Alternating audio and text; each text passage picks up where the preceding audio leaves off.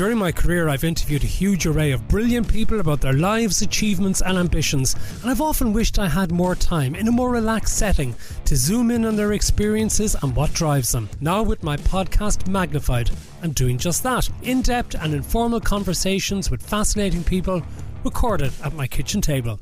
Magnified with Matt Cooper, here at First and Go Loud or wherever you get your podcasts. Sponsored by Strategic Power Connect, renewable energy designed to suit your business needs. Visit strategicpower.co forward slash connect. Caffè 2.0 Internet dalla parte di chi lavora con Valentino Spataro.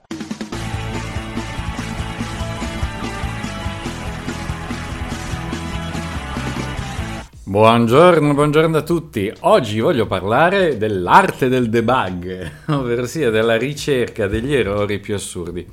Perché eh, mi è capitato un bel errore difficile da scovare, quindi ho dovuto seguire un po' tutti gli step che normalmente devono essere seguiti per evitare di impazzire. Allora, quando non funziona un software, non dico intelligenza artificiale, ma un software tradizionale, di quelli che si dice se 1 è uguale a 0 eh, non, non, lo eseguirà mai, eh, bisogna avere molto molto metodo. Innanzitutto quando viene evidenziato il debug, eh, che c'è un problema, il primo passaggio sicuramente è andare a, a capire se eh, il problema è compatibile con una delle più recenti modifiche il più delle volte è proprio una modifica che uno ha effettuato, una delle più recenti modifiche, magari l'hai fatta anche due mesi prima, tre mesi prima, ma è una di quelle più recenti che è la responsabile dell'errore. Quindi se si tiene una cronologia delle modifiche, molti eh, ancora giustamente secondo me utilizzano anche eh, i commenti all'interno del sorgente proprio per tenere traccia di tutte le modifiche che si fanno, oltre a usare GitHub nel caso di codice pubblicato oppure eh, comunque se è sul proprio server per tenere traccia eh, complessiva di tutte le modifiche. Fatto questo, se purtroppo l'errore non dipende da una delle più recenti modifiche, quindi uno va a guardare direttamente quali sono i punti perché eh, ne ha tenuto traccia nei commenti o nel, nelle versioni di GitHub, con GitHub, eh, deve, deve, deve riprendere in mano tutto. Riprendere in mano tutto che cosa significa? Significa eh, cominciare a fare le classiche ipotesi. Allora, mettiamo che questa cosa eh, funzioni. Effettivamente ci sono alcune ipotesi in cui funziona questo, questo algoritmo? Uno va a vedere e vede che effettivamente il più delle volte l'algoritmo funziona. Ora, dobbiamo fare quindi subito una differenza tra algoritmi che sono in funzione da tantissimi mesi o anni con algoritmi che sono stati sviluppati da poco.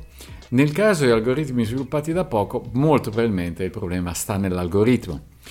Nel caso di software che funziona da anni, il più delle volte può essere un nuovo errore lato umano di, personalizzazione, configurazione, identificazione di un nuovo oggetto, di, nuova, eh, di un nuovo carrello, di un nuovo, eh, scusate, un nuovo prodotto da vendere che non ha seguito delle valutazioni. E allora, appunto, la cosa migliore è vedere se l'algoritmo eh, funziona nella sua regola normale, quella, il suo comportamento tradizionale, funziona correttamente, fa tutto quello che deve fare. Bene, se lo fa siamo già eh, avvantaggiati, possiamo cominciare a capire che l'algoritmo funziona, ma ci sono delle ipotesi di errore che non abbiamo ancora considerato. Oppure, peggio, come succede normalmente, le abbiamo considerate, ma in una ipotesi non abbiamo considerato che potessero comportarsi allo stesso modo. Quindi, che cosa succede sostanzialmente? Che uno prende e comincia a un, pubblicare un contenuto uh, simile, una, a sviluppare una situazione simile e vedere come si comporta l'algoritmo. Quando vede che c'è il messaggio di errore, deve cominciare a pensare che non è un problema dell'algoritmo, ma della scritta diversa, del contenuto diverso.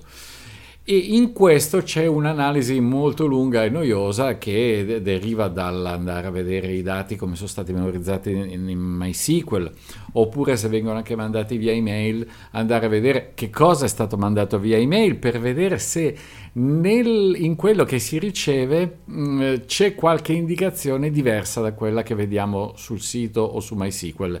Questo perché? Perché quando vediamo una pagina web, eh, e poi con WordPress questo può capitare ancora più facilmente, quello che vediamo non è necessariamente quello che c'è dentro. Per fare un esempio concreto, se io definisco che il, il tal spettacolo si chiama um, Cenerentola contro tutti e scrivo Cenerentola contro Utti, è evidente che io non trovo tutte le prenotazioni dello spettacolo perché l'ho scritto sbagliato. Però se scrivo due spazi, Cenerentola contro tutti, quindi Cenerentola due spazi contro tutti, eh, con un solo spazio, quei due spazi sono rilevati in modo diverso dal, dal, dall'ipotesi di scrivere Cenerentola contro tutti, con un solo spazio tra una singola parola. Però sul web vedrò molto probabilmente tutto di fila. Allora, in questo caso, eh, così come anche nella copia via email, dobbiamo andare a vedere se eh, c'è uno o due caratteri con text editor proprio a manina, andare a spulciare l'ago nel pagliaio e vedere se ci sono due caratteri. Non è solo il problema di due caratteri all'interno della stringa, ma anche di un carattere o più caratteri vuoti, spazi, messi prima o alla fine della, della stringa. Magari abbiamo previsto eh, di cancellare tutti gli spazi iniziali e finali in tutte le fasi del processo, eccetto in quella che genera il comportamento anom- anomalo. Quindi non ci fa vedere l'elenco delle prenotazioni perché? Perché da una parte le prenotazioni vengono registrate correttamente, senza gli spazi all'inizio e alla fine, ma nella visualizzazione in tempo reale invece abbiamo omesso di aggiungere il comando di cancellare gli spazi iniziali e spazi finali. Eh, questo è un'altra di quelle ipotesi. WordPress aggiunge del suo sul fatto che modifica i caratteri eh, con molta facilità. Quindi, per dare un esempio, eh, determinati apici o determinati quote o determinati, sì, soprattutto le parentesi, vengono eh, spesso modificate da, da WordPress con altri caratteri che possono essere visualizzati ugualmente, ma sono, rappres- sono, rappresentati in modo diverso. Sono memorizzati all'interno del database come un HTML entity, per intenderci. Uno spazio che non deve essere eh, cancellato, quindi deve essere forzato un carattere spazio effettivo, eh, devo scriverlo con end nbsp punto virgola, non basta fare lo spazio. Eh, voglio fare maggiore, minore, end lt eh, oppure qt, punto e virgola. Ecco, queste sono ipotesi in cui io vedo un carattere ma il sorgente ne memorizza un altro. WordPress su questo è abbastanza terribile, soprattutto quando uno utilizza il carattere meno. Se utilizza il carattere meno, WordPress lo espande e lo fa diventare una lineetta orizzontale, non la lineetta bassa, proprio una lineetta orizzontale, e, e con un altro codice ASCII o ANSI, non mi ricordo quale, eh, da seguire. Quindi, ecco, eh, il debug tu dici, eh, ma questa perché non funziona che ha sempre funzionato tante volte? Perché è importantissimo eh, andare a ripercorrere il flusso del dato.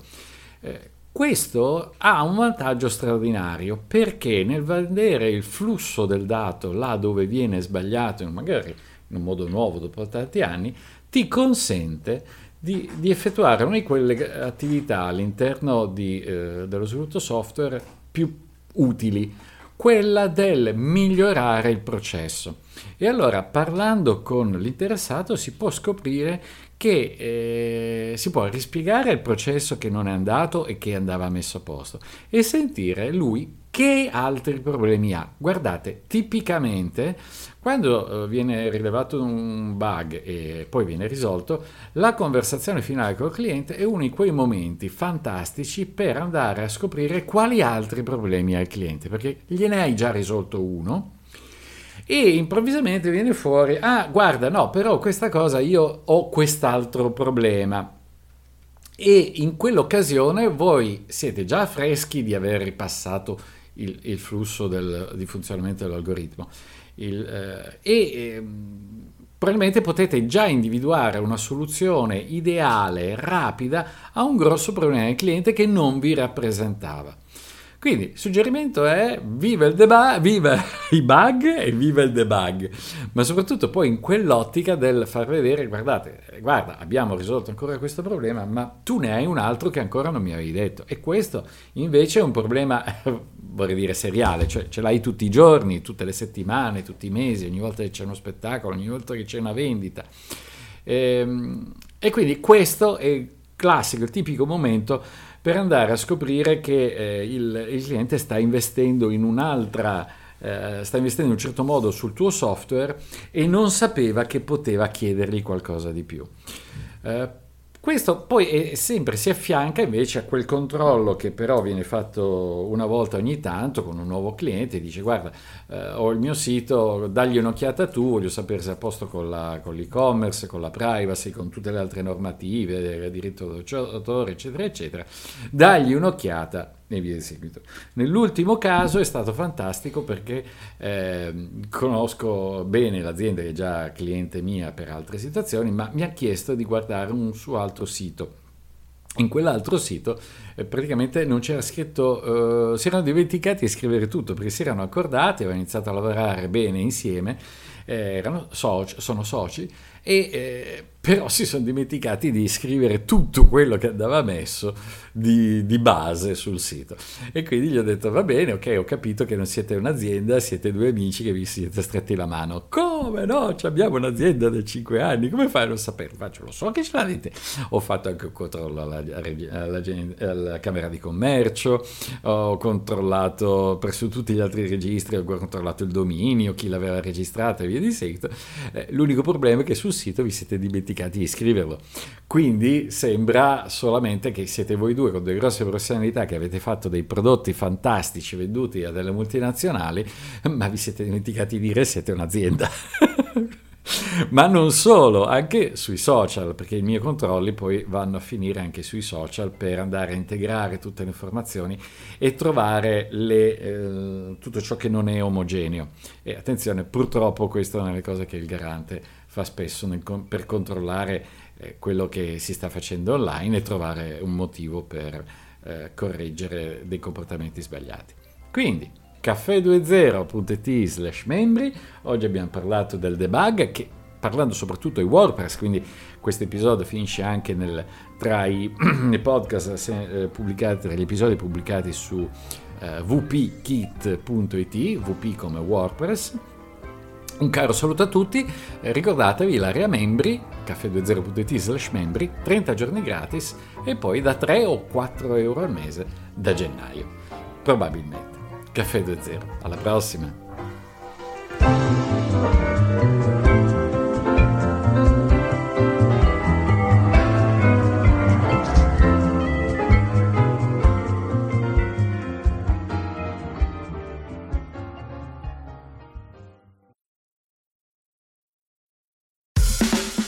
Du hast die volle Ladung Energie? Schön für dich. Aber hast du auch den Superbonus? Nein? Dann hol dir die volle Ladung Envia M Mein Strom mit bis zu 240 Euro Superbonus. Jetzt bequem online wechseln auf enviam.de. Envia M. Ganz bei euch. Kick macht dein Leben schöner mit Mode, Haushalt, Deko und mehr. Zum Beispiel flauschige Kinderhausschuhe ab nur 3,99 Euro oder elektrische Kinder- und Erwachsenenzahnbürsten für nur 12,99 Euro. Nur solange der Vorrat reicht. Kick, der Preis spricht für sich. Auch online auf kick.de.